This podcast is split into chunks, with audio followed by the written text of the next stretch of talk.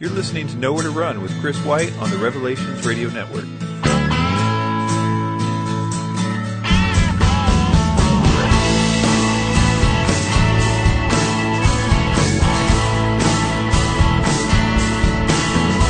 Hey everybody, welcome to Nowhere to Run. Thanks for tuning into the show, however it is that you found it, whether it was through iTunes or YouTube or Revelations Radio Network, the Revere Radio Network, the Black Vault Radio Network, whatever. I'm happy that you're here. If you have any questions, comments, concerns, whatever, you can go to my website, NowhereToRunRadio.com, hit the contact button. There you can write me an email. You can also post comments in the comments section of the website, and you can also write me in snail mail format. Speaking of snail mail format, thanks to Stephanie who wrote the other day and sent me a really nice card. It was really cool, and I really was encouraged by it. My wife put it in a file, and it's really cool, so thanks a lot. And so anyway, let's go ahead and get started. I had some news stories all brought up here, but I closed down my browser, and so I'll just tell you what they were. One of them was talking about the currency situation in China and how they are being very public and open about their not liking our printing more money because, of course, that devalues the dollar. The problem with that, of course, is that we owe China a ton of money. And when we devalue our money, it makes us essentially owe them less valuable money. So they loaned us more valuable stuff than we're giving them back. So it's it actually affects their economy quite a lot. It's a really bad business decision. So that's what they were talking about a lot in the G20, and that's what that article was about. Didn't really have a whole lot to say about that. It was kind of a slow news day. Well, in one sense. There's a lot of news stories. I'm just like, same old stuff. Everybody's covering. The other one was that a lot of water shortage. It was a article about water shortages in 10 cities. And it wasn't so much that they were shortages, but they had the potential to be shortages. It was a piece about the fragile nature of our water supply, I guess. And the reason that I wanted to mention that is to encourage you to have some sort of water supply, whatever that may be. If you have a Berkey filter, I think those are great because you can put pond water or creek water in them. So as long as you have some source of other water, you'll be okay for a month or whatever, a natural disaster or something hit.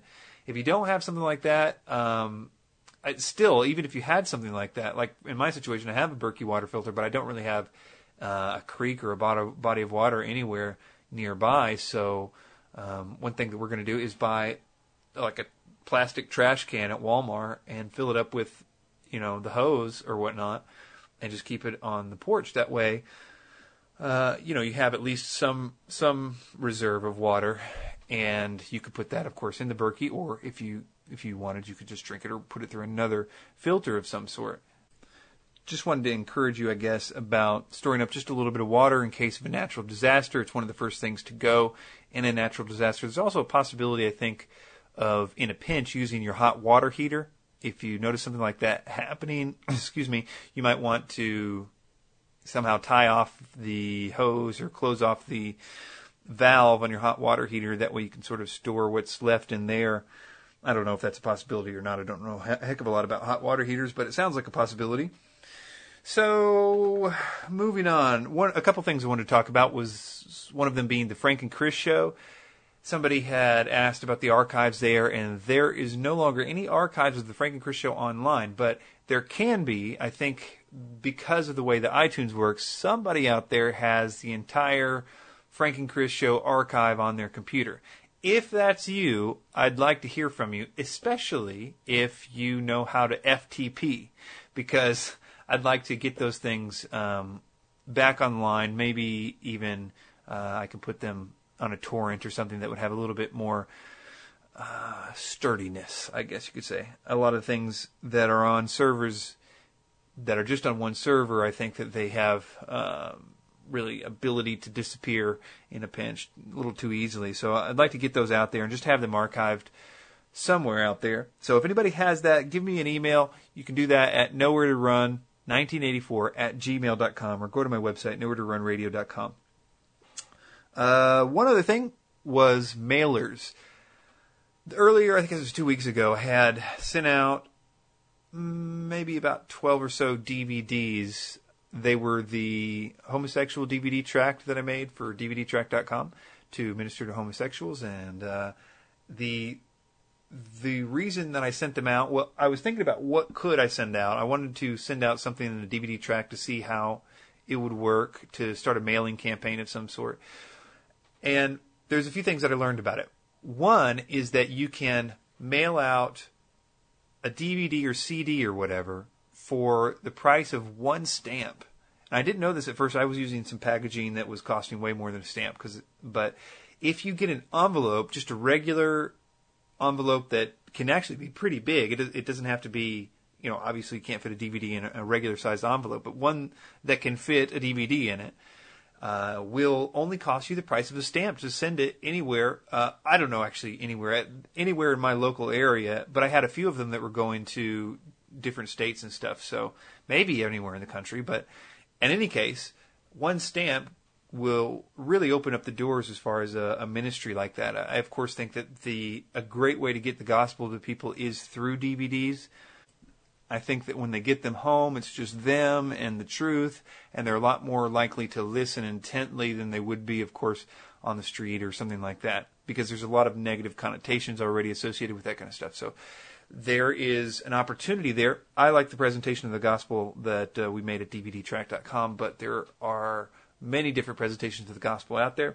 If there's another burden that you have on your heart for a different kind of people group or whatever, or perhaps just some particular issue, maybe it's vaccines or fluoride or whatever it is that you're concerned about, I think the DVD mailing is a great way to do it, especially with prices like that.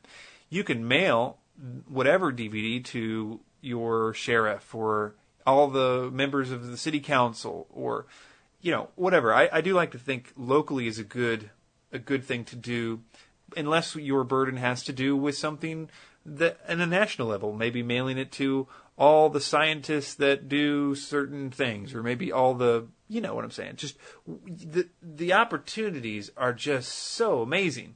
And you're thinking, well, I can't put together a DVD of the stuff that I am into or want to share with people.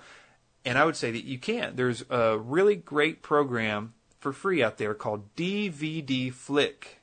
DVD Flick. Free program. It's really, really easy to use.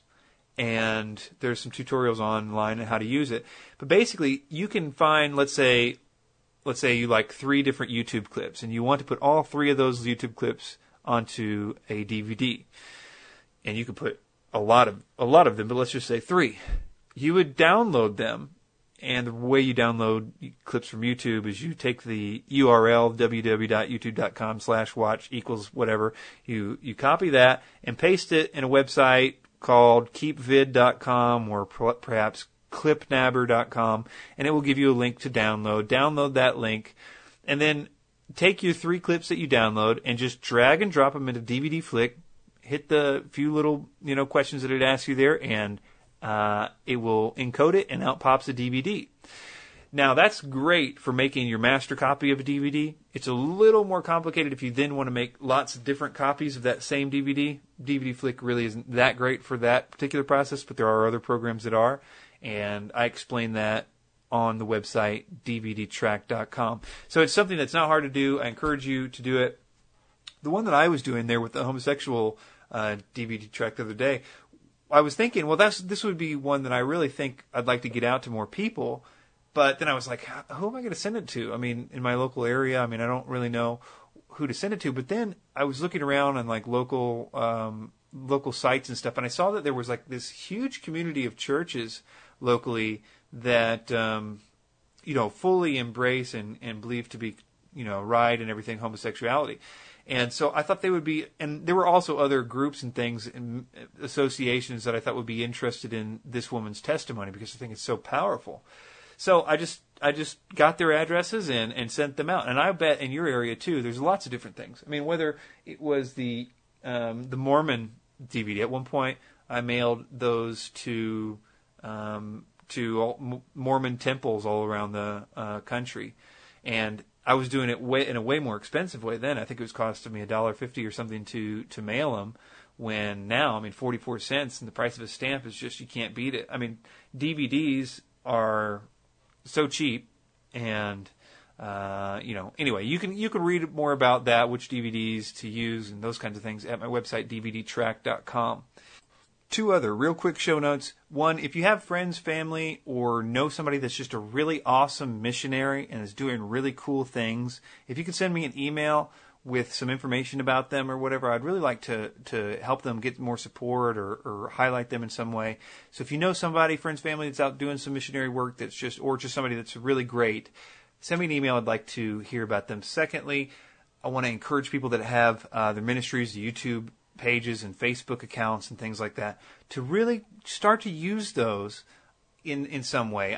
I sometimes think about my YouTube account. I think, well, I've got so many subscribers, and get all big-headed until I see that everybody has their own ministries that are. We're all like this big team working in together, doing essentially one thing. Handling the people that the Lord sends to us. It doesn't matter if somebody has 15 subscribers. They've got their 2 or 3 people that are engaged in conversations with them, that are engaged in private messages back and forth, asking questions about the Lord. If you're on YouTube and you're posting stuff about the Lord and stuff about Christianity, you're gonna find people antagonists, and you're gonna find people like that.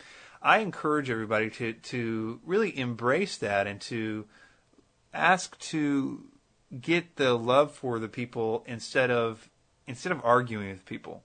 You're never going to win a soul by winning an argument, and nobody responds to an argument in a good way. The only way is to respond in love with people and to genuinely care about their souls, and to understand their questions and to try to find the best possible answers to their questions.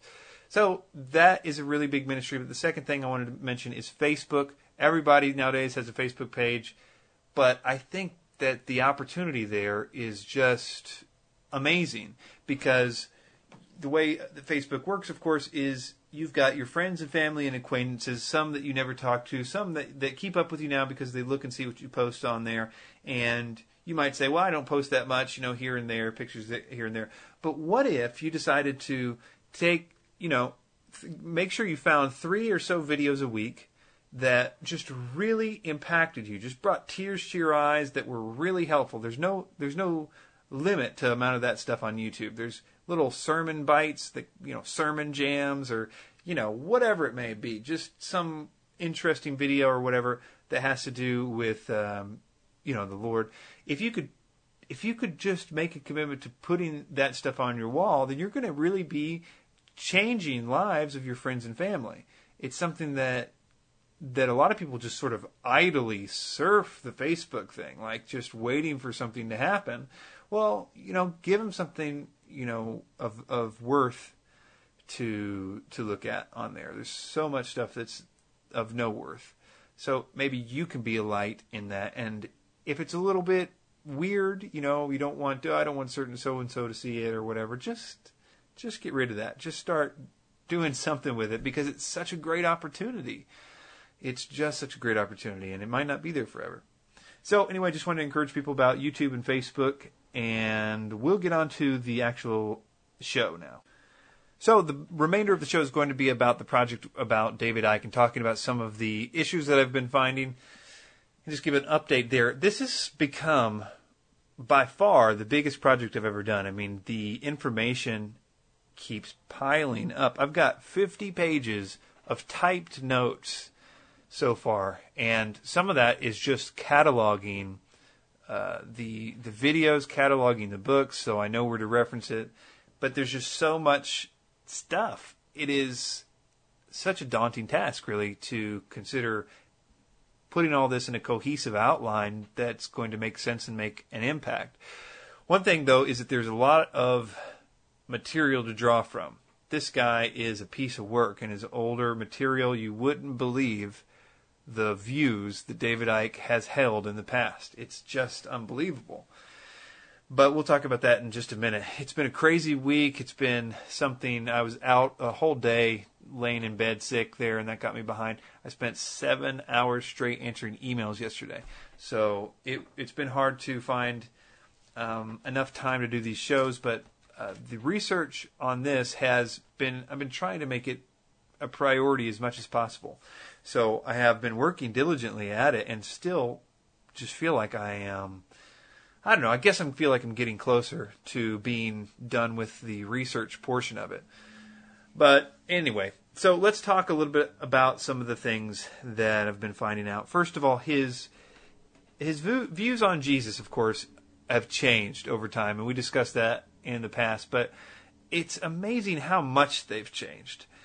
We discussed last time his book, the book Truth Vibrations. Now, I said that there was another book that he says that he doesn't, that he hates and is not available anywhere, and it's called Love Changes Everything.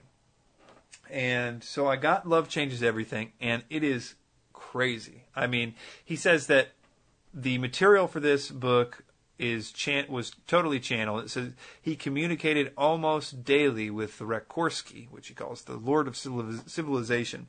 Also, Jesus, he talked to quite a lot, Michael the Archangel, and the Spirit of the Earth, and more. So there is a lot of channeling going on in this book. He actually talks a little about the process of channeling and why it's just such a wonderful idea. Let's see if I can find that real quick. He says, here's a quote. Since the publication of The Truth Vibrations, I have learned so much more, and I have communicated almost daily with Rakorski and the one known as the Lord of all civilization, who is directly responsible for the changes the earth will undergo. I also communicate often with the one we know as Jesus, the Spirit of the Earth, and many others. He says later, communicating with such beings on other levels of creation is the most natural thing in the world. He says, this is called channeling. The thought forms are decoded by an area of the brain close to our other listening devices, the ears. The decoding can manifest in many ways, not only through the spoken word. The thought forms can also be turned into hidden written words. This is known as automatic writing. Your hand writes on paper, sometimes with incredible speed. But the words and the information are not yours and could not possibly be yours because you often know nothing about the subject taking shape in front of you. It is also possible to hear the thought forms in a soft, gentle voice inside of your head. I call this method getting it direct. On a more limited level, it is also possible to communicate with dowsing. This is when the pendulum swings one way for yes and another for no. He says, I have been able to speak at great length since early 1990 with those who are helping the planet and humanity through this crucial period in their evolution. They've asked me to put together this book and all that I've learned so far. So they told him to write this book and basically tell this history of the world. And it is a crazy history of the world. The interesting thing about this, as crazy as this is, and I think this is an important point, because he kind of backtracks on a little of this and has a little loopholes as we go further into the other books and stuff. But one thing that's interesting is that it never really changes from this core values. He never, the stuff that these demons are telling him, he believes to this day, and I can demonstrate that with stuff that he says, like in recent presentations and stuff like that. But he has changed. Sort of, he doesn't talk about the details about why he believes it. A good example, actually, is in this book he talks about the moon. Many of you will know his recent book. He claims that the moon is an artificial thing. He said this came to him and he was told the moon isn't real. And then he does some Google search, figures out the moon isn't real, and then he goes on and talks about how really, if you analyze what he's saying that the moon was put here by an alien race, and when the moon came into our orbit, it messed everything up, and it made us from these wonderful light beings that could talk with the animals and levitate and all this stuff to the fallen creation that we are now, with evil and stuff like that. Really, the moon entering this solar system or into our system is kind of the fall of man, if you will. And it's interesting that anybody that proposes a new religious philosophy, which Icke really is doing. I mean, he is in this book. He's giving the genesis of the world. He's writing the book of Genesis, which puts him in the pedestal as many gurus that do this do. They all of a sudden have to become the new source for all religious truth. And And it's interesting that on a psychological level, it's a fall of man is needed. And any of you that know much about Michael Tessarien's work, if I can call it work, he does the exact same thing. His version of the fall of man, if you're familiar with this, is the genetic manipulation that the aliens did to man way back in the day. And it was that trauma that made us fall for and created the ego and made us all, less than we once were. It's necessary to have that, and even in this, obviously occult theology. And occult theology, this definitely is. He goes into Lemuria and Atlantis here. Now, he definitely believes that the Earth is Gaia. He talks about Gaia quite a lot in here. The Earth spirit is just so loving and wonderful. I could probably find a lot of different talk on this, but I'm going to try to skip ahead to some more relevant issues. So he talks about, if you know, Lemuria and Atlantis. Obviously, we know what Atlantis is. It's supposed to be this civilization a long, long time ago.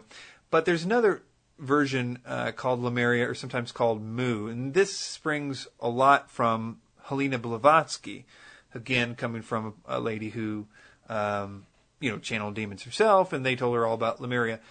And this is pretty much the source for the Lemuria stuff. And it's actually the source for everything that David Icke really believes in this book. He talks about Lemuria as being, this wonderful situation. Everybody was really on high levels of vibration, and they were just, superhumans. I think he describes them here as they were white, beautiful white skin and blonde hair, or he didn't say blonde hair, blue eyes, 6'5", average height. That's the super race. I mean, it's no wonder that Hitler's got his information and kept a copy of Madame Blavatsky's secret doctrine at his bedside. And the belief in Lemuria and Atlantis and all this stuff is exactly the same as we could find out in Icke's book. But if I were to analyze Icke's version of Lemuria and Atlantis, which are two separate civilizations, one was destroyed by the Earth spirit because it was, in his version, the Earth spirit was about to change to a new vibration. So a lot of people reincarnated into this particular thing because they wanted to go into a new vibration with the Earth because it was a great opportunity. So they reincarnated to live in Lemuria, and then they were going to reincarnate and go to the new level. And that new level, but what happened was that the Earth spirit, in both cases, in Atlantis and Lemuria, for different reasons, she destroys everyone on the Earth. And every time he mentions this, he talks about how there's nothing wrong with that. The Earth Spirit did what was loving and necessary to do. The Earth Spirit would never do anything wrong, and so this was great. And he talks about the people that the Earth Spirit told people that he was going to do it, and the people that resisted it, that was proof that they weren't, evolved. They didn't want to die, that was proof. So if I was to analyze this, I would say that the reason why, at least in Icke's theology, that Lemuria and Atlantis exist is to give an example for us about evolution of a planet and the necessary genocides that come with it, and that how this genocide that he is telling us about and evolution / genocide that's coming is prefigured in some sense in Atlantis and Lemuria, although a lot of stuff happened in between. I don't know how much of this stuff I'm going to really use. I'm just sort of musing. I'm just talking about my research here. I have no idea what this outline is even going to look like. But let me just move down the line here. So this great time of change is coming. There's three different sort of gods. He called it the Godhead, the guiding Godhead, and the beyond. He really pretty much just talks about the Godhead. But it's interesting that he does have a very, very specific theology about it. And the solar logos, he actually believes that the sun is a god, and that the change, you can catch him. This is one interesting, like in this book, he talks about the solar logos. It's a god, it's a personality, and it's going to change us as part of it's going to send information to change the world. Now, he still believes this because he talks about this in one of the most recent, 7-hour presentation things he does, live presentations. He talks about this and mentions how the sun is going to be the thing that does the changing of our DNA and then lightening us and stuff like that. And I just found finally him demonstrating, with David Icke, he's so bad about him. He always doesn't really say a lot of details about stuff. Nowadays he just talks around it and doesn't actually give any details, so nobody can actually say, hey, that's wrong, that science doesn't make any sense. He just sort of gives generalities. But I did find in his book he's finally talking about the photon belt and how that's the reason that we're all going to be enlightened, because there has to be a good catalyst. If we're all going to change our DNA and turn into light beings and be able to communicate with animals and all this stuff's going to happen, there needs to be some science catalyst idea. And he does finally put forth the very, very discredited notion of the photon belt, which is easily disproved, namely because we are moving away from Alcyon, not towards it as once was believed. Plus Alcyon doesn't contain a light nebula. It's a nebula which doesn't contain photons. It's gas and plasma, not photons. It's just crazy stuff. But anyway, let's get back on track here. So, Lucifer exists in this theology. Lucifer is an angel, but he calls him a diva. And his purpose was to keep the energy lines going on the earth. He was sitting here because you got to keep in mind, if you read in early David Icke, everything has to do with the energy grid, the ley lines, everything. David Icke spent so much of his early life traveling from country to country, believing that he was, healing the energy lines of the earth. So they would go to sites. They were like a man on a mission. You can obviously tell they think they're some sort of part of some, renegade team to save the world. And they go to these energy sites and, do little rituals and stuff like that and bless them and say, let there be light and not darkness. And they heal the energy line. And then it, they go to another place and whatever. And he actually talks about this in one of the interviews. He's like, I am part of a group, and it's a very early interview, one of the turquoise interviews. He's actually wearing the turquoise shirt, and he's like, we're doing this. There's many people that are doing the same thing. But so Lucifer is one of these angels that was originally created to heal the energy lines and constantly make the energy lines good. But he got prideful, he fell, except he describes the fall a little bit differently. He falls to a lower vibration and kind of perpetuates this, and he does want to challenge God and the Godhead, rather. And he, what does he do? He comes up with the idea of the moon thing. So Lucifer reincarnates on the moon, then gets the moon to get into the solar system, which totally messes with the earth spirit. And wouldn't you know it, Jesus was totally going to reincarnate at that point, and he was going to do all kinds of stuff. He was scheduled to incarnate back then in Atlantis, but he couldn't because of Lucifer's whole moon thing. So it screwed everybody up, and Jesus had to wait till 2,000 years ago to incarnate and all this stuff. Anyway, I'm getting way off track. I hope this isn't terribly boring for anybody. So let's see here. Okay, Michael the Archangel's really giving him a lot of this low-down stuff with Lucifer. So King Arthur did finally thwart Lucifer, thankfully, because King Arthur was a reincarnation of maybe it's Rakorski, the guy that talks to him constantly. Maybe he thwarted Lucifer, but anyway, King Arthur and Merlin and that whole thing, that they were here to heal the earth and the energy lines too. And King Arthur and his Knights of the Round Table, he was a reincarnated Atlantean that had moved to England.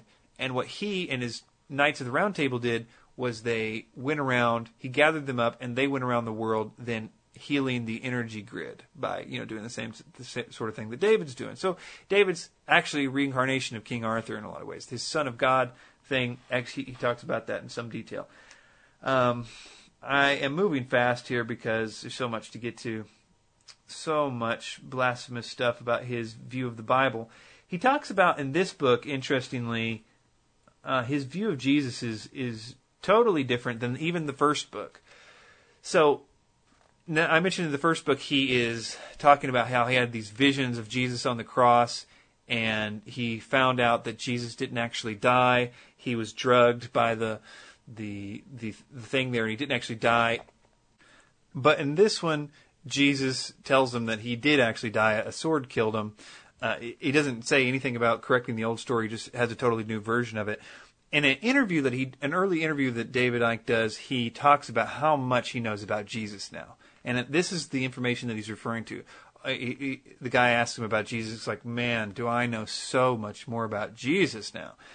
And let me just read some of the stuff in his version of Jesus, and I just think it's really interesting considering some of the stuff that I'll get to in the more recent books. He says, talking about John the Baptist, John had a marvelous understanding of cleansing energy systems and chakras and opening up being spiritually by removing negativity and past life karma. Rakorski said there were many more than 12. Jesus was guided to the people who would work with him. They are known as the 12 disciples. For some obscure reason, their families and friends have been excluded. Some of them had partners and children. They were not all bachelors. They were people with basic knowledge of the energies and community ways. They had a desire to know more. They had obviously forgotten that they were Atlanteans who had changed the world 10,000 years before. In the Bible, they are portrayed as rather negative, doubting beings. It is easy to forget that this book was rewritten by certain people who wished to portray Jesus as the only one who knew anything. Those who rewrote the Bible believed that this would stop mere mortals asking questions, and it seems they were right. They were also all vegetarians. In a communication for this book, the being of Jesus, of course this is definitely not Jesus. It says, this is Jesus talking here, apparently. It says, I hoped that the earth would change, that we could remove negativity with minimal land shifts, volcanoes, and then continue the energy work. Many people seemed willing to change. I had moments of frustration, disappointment, anger, and sorrow, but I also had moments of love and happiness. And he continues here. I'm not going to read the rest of that. Then we're told a lot of stuff about Jesus, and it's basically like, no, Jesus didn't do that. Jesus didn't do that. Oh, that's crazy. And so let's read a few of them. Jesus' miracles were produced by his unique energy system, miracles in quotation marks, which had been fully activated by the total immersion in the divine waters of John. Another section, the Bible tells of how Jesus forgave people their sins before any physical healing. This was Jesus helping them cleanse their own chakras and energy lines of all karmic and past life negativity and the negative effects of life. The word sin was never used by Jesus and plays no part in the truth. That sounds like a demon, doesn't it? Next paragraph. The stories of casting out demons and devils are exaggerated. This definitely sounds like a demon. The stories of casting out demons and devils are exaggerated. These were people with very negative karmic links, which they needed to remove if they wished to progress up the subplanes and frequencies. And then Jesus, quote unquote, explained the reality of these works. He says, as a general rule, I would suggest that the beings of this planet should not take these events literally. Oh, so finally, Jesus' commentary on the Bible. Don't take it literally. Next, the Sermon on the Mount was when many of my friends came to hear me channel the Godhead. He says, another place, we did not manage to feed 5,000 with a few loaves of bread, but all the food was available and shared equally. There was food left over. Turning water into wine is another myth that should not be interpreted literally.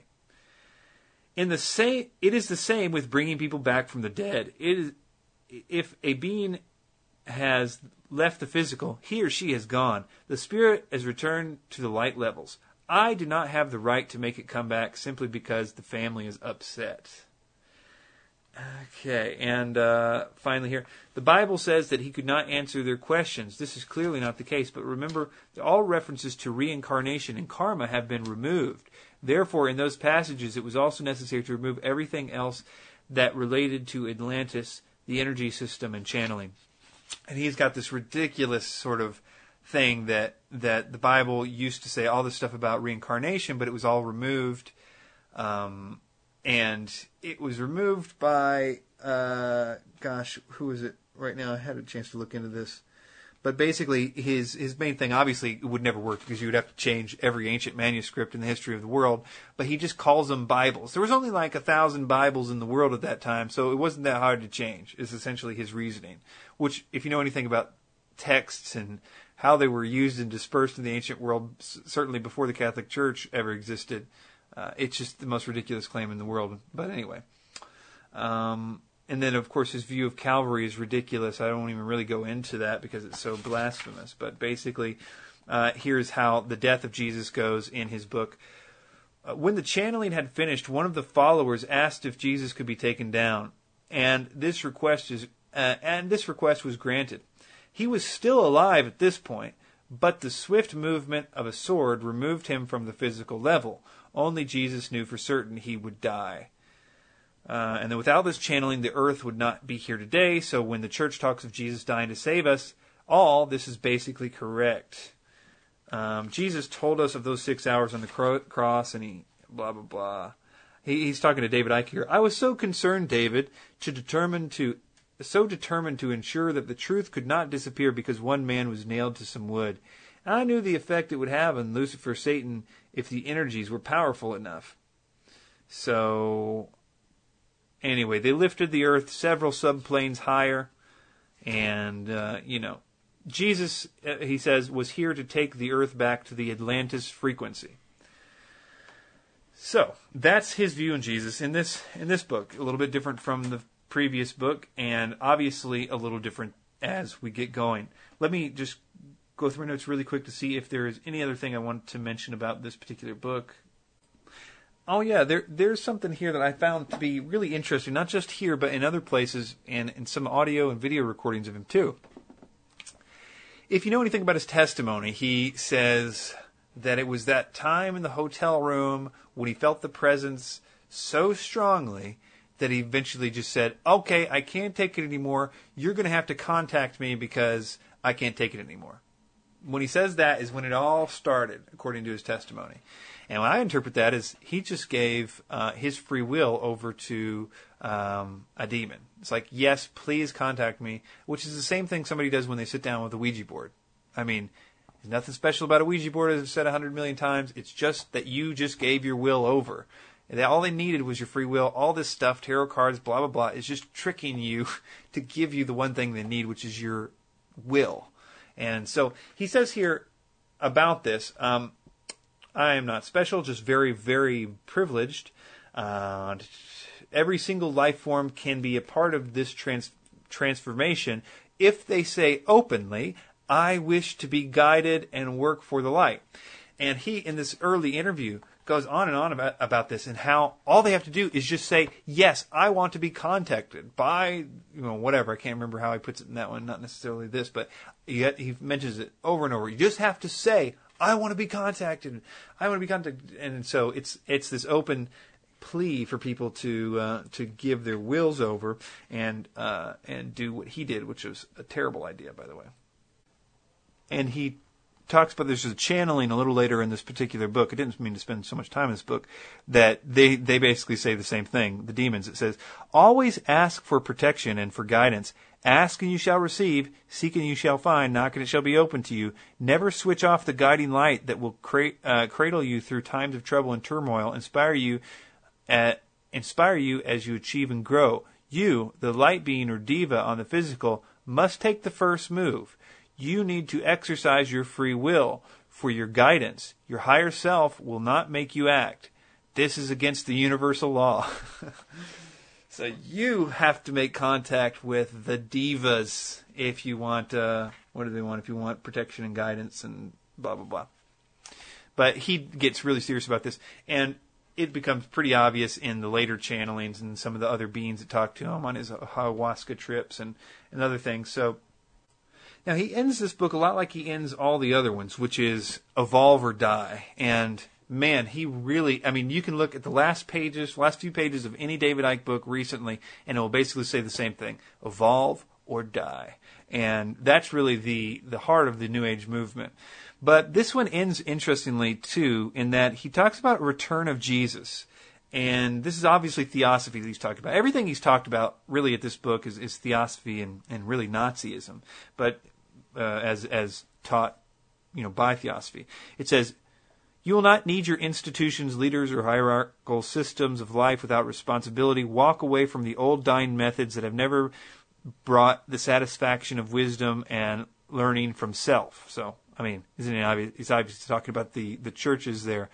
There is no man or woman, no single being on earth that has the answer and the whole truth, the way of the light and peace. Each is relearning, each is on a road to this end. When the time comes for the one you await to return, then you will be ready. Then you will have the ability to act as he does, love as he loves, and always will. He will be returning to a new age of greater understanding.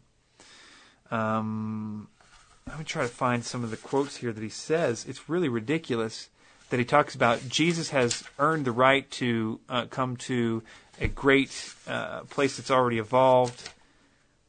Gosh, I can't find it right now. But it's interesting because, of course, if you know anything about theosophy, that's their main thing. I mean, they certainly believe in the same ascended masters he does, Rakorski, etc., but they also firmly believe in the return of the Christ consciousness, the Maitreya, the, they believe that there is a coming world teacher.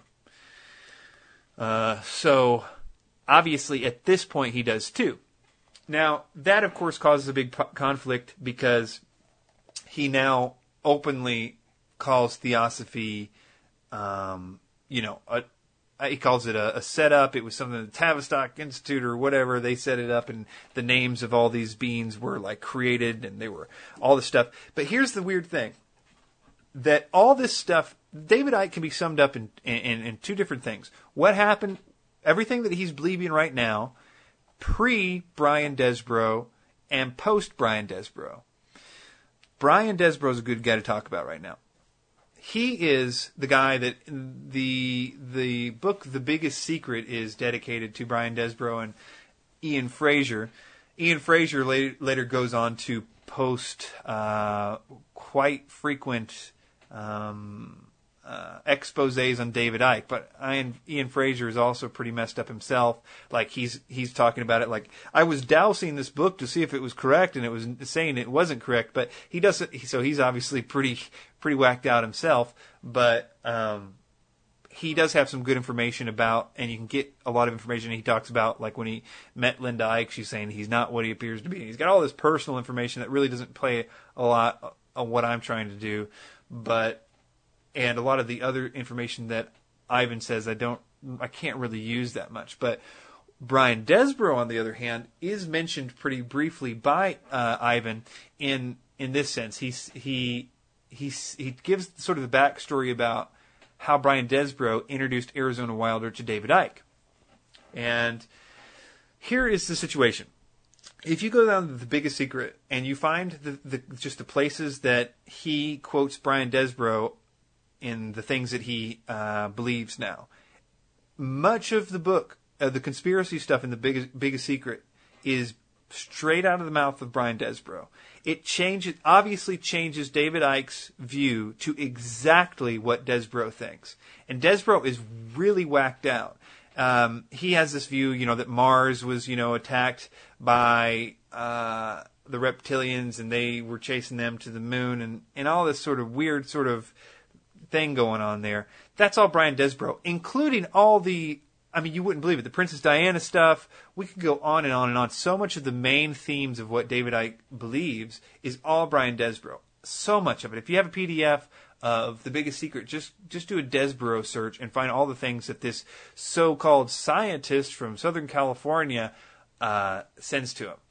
And you're going to be surprised, like, oh, so there's like nothing original in this book. It's all Brian Desborough. So this is Brian Desborough, a guy that has a lot of wacky conspiracy views. Now the conspiracy view about the history of the world, all the reptilian and going from Mars thing and all this stuff, that before David Icke believed exclusively Zecharia Sitchin. He just took Zecharia Sitchin and plugged it right into everything that he was believing. He did a lot of talking about Zecharia Sitchin stuff. Nowadays, David Icke says stuff like, I still, believe Zecharia Sitchin, but, there's some things that I think about his stuff that aren't quite accurate. And it kind of gives you the impression that he's validating, hey, maybe he's checked out Sitchin is wrong or something like that, and seeing that there's no possible way that Sitchin was anything but a disinformer. But he's not talking about that stuff. He still believes Sitchin plus Brian Desborough. They have to collide because they both sort of believe a different thing, But Icke's cosmology and view of how the universe sort of came to be and the alien situation is an exact mixture of Brian Desborough and Zecharia Sitchin. Interestingly, of course, is the interview with Arizona Wilder that I've talked a lot about, where she says that Zecharia Sitchin and Lawrence Gardner are disinformation agents. Now, she, of course, is an unhealed multiple. If anything, she's an unhealed multiple. I mean, she's being played. She's the victim, no matter which way you look at this. Arizona Wilder, I'll talk a little bit about that in a minute. But I just want to recall that she calls Sitchin and Gardner a disinformation agent. Now, Icke runs with the Gardner as a disinformation agent. He has articles online of him writing to, a response to Nexus Magazine, who of course promotes Lawrence Gardner, and him boldly saying, you are a reptilian disinformation agent. What I said was true. But the interesting thing about that is, even in a really recent recording of Icke, he's using information that comes from Lawrence Gardner about Jesus, saying that Mesa was a name for an oil made of a crocodile, and that's where the word Messiah came from, and it doesn't.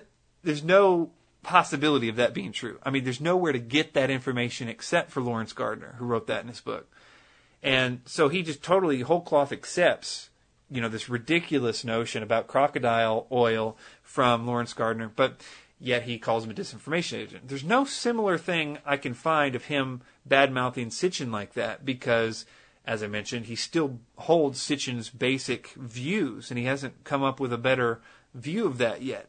So there's that. Now, Brian Desborough also links on his site. Now, I'll get into the mysterious man of Brian Desborough in a minute, but let me just say he gave David Icke also his view that he had in The Biggest Secret about the zeitgeist version of Jesus. So as far as I can tell, it was the book before. You can start to see it kind of being like half and half. He still believes Jesus is real, but maybe he's just in these other books like The Robot's Rebellion, and then let's see if we can find here the balance. Yeah, he says here in Robot's Rebellion, balance and called them the yin and the yang, Buddha, Confucius, Lao Tzu, and Jesus, the list goes on. All these and others like them are aspects of consciousness who came into incarnation to bring to this frequency simple messages from higher frequencies. So he believes that Jesus and Buddha are real people that incarnated, but he also starts to sort of get off that. He's talking about some other stuff that are not quite right. And then in The Truth Shall Set You Free, he starts to, we hear here, for the Christian version of Jesus, see also Bel, Dionysus, Mithra, Osiris, Quetzalcoatl, Krishna, and so on, the way the spiritual knowledge from which... so he goes into this in this book, in The Truth Shall Set You Free. So he's kind of shifted from there. One thing I'll quickly mention from The Truth Shall Set You Free is his view of the Great White Brotherhood. Now, this is interesting, of course, because the Rakorski guy that he channeled the first book from and the second book, and is obviously his main guy, it says in the interviews that he talks to him every day. So this is his buddy. But the interesting thing is that Rakorski is totally tied to Alice Bailey's Great White Brotherhood, the Ascended Masters. Rakorski is definitely one that she made up. And this is what he says now in The Truth Shall Set You Free. The belief in the masters of the Great White Brotherhood of the disincarnate entities promoted by people like Theosophical, Psychic, and post-Blavatsky period, Alice Bailey, is a theme that remains well entrenched in parts of what is known today as the New Age movement. Alice Bailey claims to channel an entity she calls a Tibetan, and she also channeled Jesus, by the way. And she produced a number of books, including The Hierarchy of the Masters, The Seven Rays. By the way, The Seven Rays he talks about in this book, and Love Changes Everything. He obviously believes in The Seven Rays in this book, Love Changes Everything. A new group of world servers and a new world religion. She says that her Tibetan masters had told her the Second World War was necessary to defend the plan of God. That sounds ridiculous to me, but there are many in the New Age field who believe that everything is meant to be and is the will of God, the super elite, the black magicians. Even a global Holocaust, it seems like a great excuse to do nothing to do nothing, and a cop-out of mega proportions. May I remind you that he ends this book and every other book with, yes, a global Holocaust is coming. There's nothing we can do about it. Evolve or die. I mean, and the only thing that you can do about it, essentially, is to get away from Christianity. I mean, it's in so many words. So that's the one thing that we can do. Everything else is going to happen without our consent. Continuing, my own view is that the Masters, the Great White Brotherhood, and this whole concept is something to be very wary of. Whenever I hear the term master, I cringe. Two organizations linked to Alice Bailey's work, the Lucius Trust and the World Goodwill Organization, are both staunch promoters of the United Nations, almost UN groupies. Such is their devotion. I will discuss these further in a later chapter. The more I go into this, it is interesting to see how the New Age has inherited truths over the decades in the same way that the conventional religion has done over the centuries, as the followers of Christianity have inherited the manipulated version of Jesus, so the New Agers have inherited the Masters. There is too little checking of origins, too much acceptance of inherited beliefs, I think. If the New Age isn't careful, it will be Christianity revisited.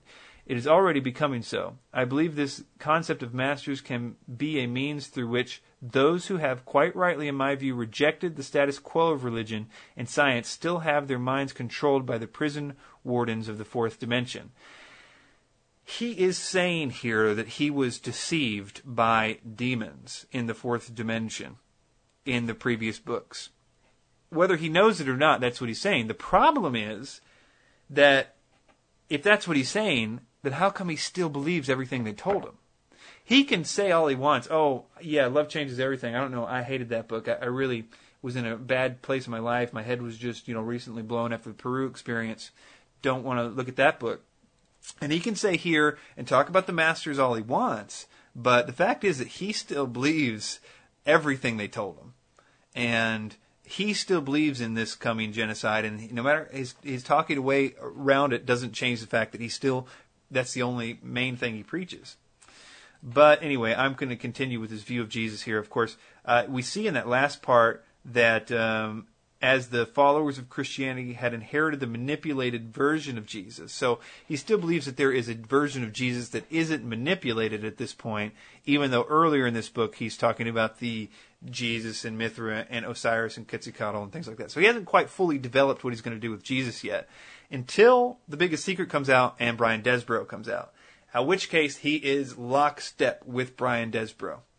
And he when he first came out with The Biggest Secret, a little side note, he had one of those gods in there named Virishna, and I've talked about this for a while because it was one of the things that originally got me into the New Age movement, is this god Virishna. And Virishna, according to David Icke in his book, was just like Jesus, except he lived 1,800 years before Jesus. And man, Virishna died on a cross and had 12 disciples and the longest list you could ever imagine. And Virishna did it all before Jesus, a lot longer before Jesus. So I was like, oh my gosh, that's crazy. But what I found later is that he took that particular version out of The Biggest Secret in later editions, or that particular quote about Virishna. It was a stupid quote from the book... Oh, gosh, what's the name of that? 16 Crucified Saviors, which is so discredited. I mean, it's not even funny. They didn't reference anything. Even David Icke knew that was bunk. He takes that reference out, but nevertheless, he keeps all this other stuff from that book and a lot of others in there, including Zecharia S. Zecharia S is linked by Brian Desborough. So, essentially, he incorporates everything that Brian Desborough incorporates. So, let's get into Brian Desborough first of all. Or whatever of all. He is a guy who just writes articles and has been since about 90 or whatever. In the 80s, he started, I don't know when, early in the internet, he started writing these articles. They're conspiracy articles. They are very detailed, and that's all he does. He actually has a few books online that you can get at Amazon.com that are just collections of these articles that have been posted on the internet. His website looks like it was made in 92 or something like that. It's not a real lot of information in there. We actually do find on there that he gets all his information from spirits too, which is, hey, great. Like, all his information comes from different spirits according to this website. But the part about him that's interesting is this. Some of the articles that he writes are pretty obvious that he knows way, way too much about mind control, how to program people, how multiplicity works, and he knows this very early on. And what's interesting is, now his story about Arizona Wilder is this, that he introduced her to David Icke after she confirmed what he already believed about this ridiculous story about how the reptilians came to Mars, and then they chased them to Mars, and they chased the Aryans from Mars to the moon and then to the Earth. He's got this, it's a lot more detailed than that, but that's just what I keep putting in that so we can go on and see what I'm saying. So he believes that his story is that Arizona Wilder, this multiple, comes along, and he's such, a master decoder of multiples that he gets this information, and she confirms what he already knew, and what obviously he'd already told David Icke.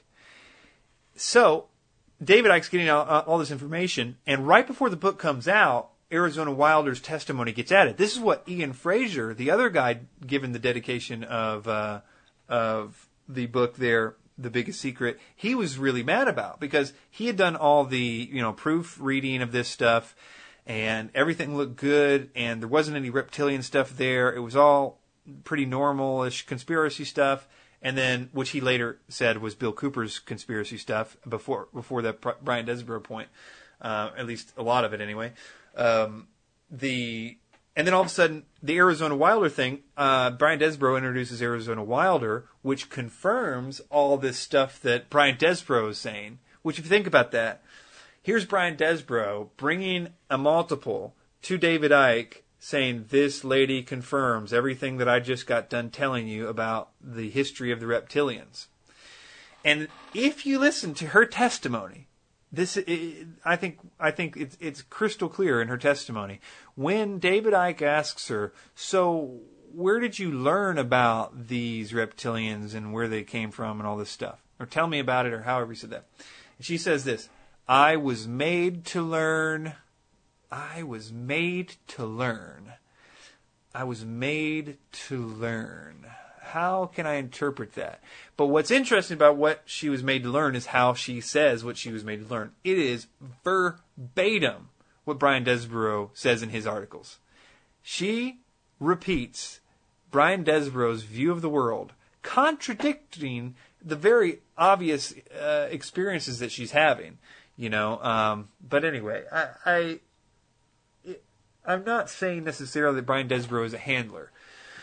He could be, but I don't know if he is. He could be somebody that his own testimony is that he gets all his conspiracy information from multiples. He kind of goes and gets multiples and then figures out what they've got to say, and then he knows what to say. So that could be true. He could be doing that or whatever. But the one thing is for sure is that this guy is a mystery man. He doesn't really exist, as far as I can tell, outside of these few articles. He's supposed to be, according to his testimony, he never mentions any names and stuff. He is a brilliant scientist. David Icke always refers to him as his brilliant scientist, physicist friend from California. And he's always working on renewable energy. He's vice president of so many different companies about, making renewable energy. And now he's conducted in the field in California working on renewable energy, and there's no reference to this guy anywhere in the world except for these articles. So I don't know. That's extremely highly dubious. His websites, the IP and all that stuff is registered to the website design company. All his books and the publishing is done in a sort of self-publishing way that makes it absolutely impossible to trace. They're sold on Amazon. There's no link to any human being with this guy. And there is a picture of him that he apparently was in Southern California. I mean, I think he's a real guy. There's a picture of him with a lady named Maria, who is a conspiracy talk show host and has been for many years out in California. And there's a picture with him with her.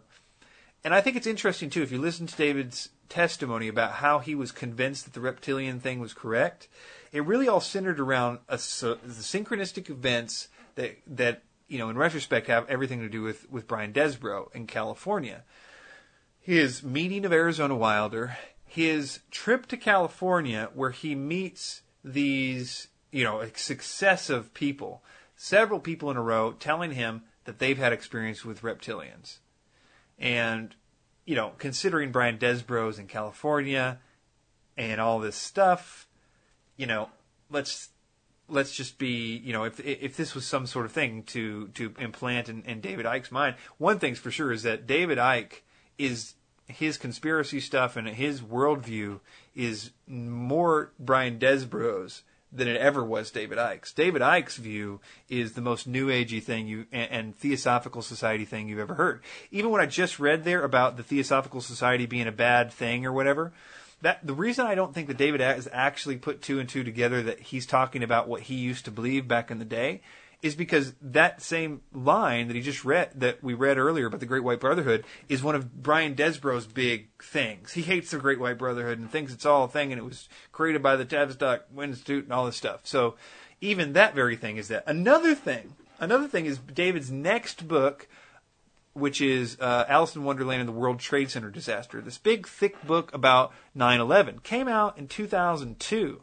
One of the first 9/11 books I got. I was the first guy in the door got that book just about, and I read through that cover to cover. And I just read an article by Brian Desborough. Should call him Brian Icke and David Desborough, but that article, which is so close, I can't figure out who wrote what. But well, I can tell you this that. Brian Desborough's article is everything that David Icke used in his book. It's very detailed. So there's David Icke made Brian Desborough's article into a book. And if you've ever read Alice in Wonderland and the World Trade Center Disaster, go read Brian Desborough's article on 9/11. You'll see exactly what I mean. And it's not the other way around, because you'll listen to Brian Desborough in that article saying, this writer goes and does all the research. This writer went and knocked on the doors and, you know, found all this stuff. He keeps saying that he's the one that's doing all this stuff. So he's the original source for this very specific stuff about 9/11, some of which was wrong at the time, but nevertheless is obviously indicating that David Icke's source for that stuff was Brian Desborough. Nobody's mentioned that. I mean, you do a Google search with those two keywords, the title of that article and the title of David's book. Nobody's ever put that together. So, again, I have no idea what to do with all this stuff. But so anyway, there's so much. This actually has nothing to do with a lot of what I'm going to talk about. A lot of what I'm going to talk about is to demonstrate that David Icke says this basic premise that we are going to evolve or die. Every end of every one of his books, everything that he's essentially trying to say is this, that there is an evolution coming and that Christians can't and won't be evolved. And so the only way to evolve is to get rid of them. That's it. He's never said those words, but he says it in a lot of different ways. And the thing is that you can show every other channeled being that's ever spoken through a human being has in some way or another trying to say that exact same thing. So if you can connect his beings to those beings, then you can connect that agenda to the New World Order, because the people that are channeling those beings are also putting the gears together for the New World Order. The New World Order agenda, if you look at it from this perspective, is moving along quite nicely with no opposition, because most of us embrace it, and we think that it's our idea. I want to try to make this an appeal to the conspiracy world that we need to reevaluate our view of this agenda and look at it in light of what we can prove. And it's bigger, obviously, than genocide. We know that they are Satanists. You know, I don't know how to do it, but I want to appeal to everybody and say, this is something we can figure out. I want to demonstrate to them that the New World Order agenda is exactly the same thing the Bible was warning us about, and that the evolution that we're being promised and everything like this, and to try to at least give them show them how this scenario would play out to our absolute destruction. And it's so hard for people to see right now because it doesn't seem like a possibility that, you know, the whole world could go new age.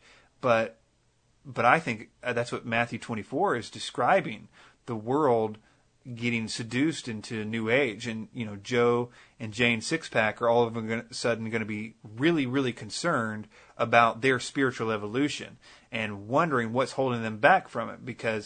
And that's, of course, impossible right now. There's nothing. So it would require major signs and wonders, reshaping the world's religious paradigm in order to get, you know, Farmer Joe to start wondering where his spiritual evolution and who's holding him back from it. That's an impossibility without major, major signs and wonders. And I think Matthew 24 describes that. So again, check out that study going on there at Verse by Verse Bible Teaching. And I will sign off. Remember, you can go to my website, NowhereToRunRadio.com, and contact me for any reason, and I'll be glad to hear from you. Thanks for listening to Nowhere to Run. You can download all of the archives to this show and others I've done for free at NowhereToRunRadio.com. Your prayers and donations are needed and appreciated. You can partner with me to reach many more people with discipleship, apologetics, and the gospel. Go to Nowhere to Run Radio to help support this ministry. Thanks for your time.